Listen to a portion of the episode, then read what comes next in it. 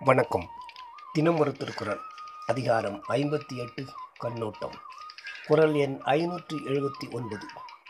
ஒருத்தாற்றும் பண்பினார் கண்ணும் கண்ணோடி பொறுத்தாற்றும் பண்பே தலை. பொருள் குற்றம் நிகழ்ந்த காலத்து தண்டனை அளித்து அவரை திருத்தும் பொழுதும் அவர்பால் அன்புடன் பார்த்து அவர்கள் செய்த குற்றத்திற்காக தண்டனை பெறுகிறார்கள் என்று எண்ணுமாறு செய்யும் தன்மையே உயர்ந்ததாகும். விளக்கம். குற்றம் கண்டபடி தண்டிப்பது முறையும் கடமையுமாகும். ஆனால் குற்றம் புரிந்ததனால் தண்டனை கிடைத்தது என்ற எண்ணம் குற்றம் புரிந்தவர்கள் பால் உண்டாக வேண்டும். கண்ணோட்டத்தினால் அவ்வாறு உணர்த்த முடியும் என்பது திருவள்ளுவர் கருத்து. இனி தமக்கு தீமை செய்து பகை பாராட்டுவாரிடத்தும் கருணை கண்ணோடி பொறுத்து செயல் நிகழ்த்தும் பண்பே தலையான செயலாம் என்று பொருள் கூறினோம் அமையும். நன்றி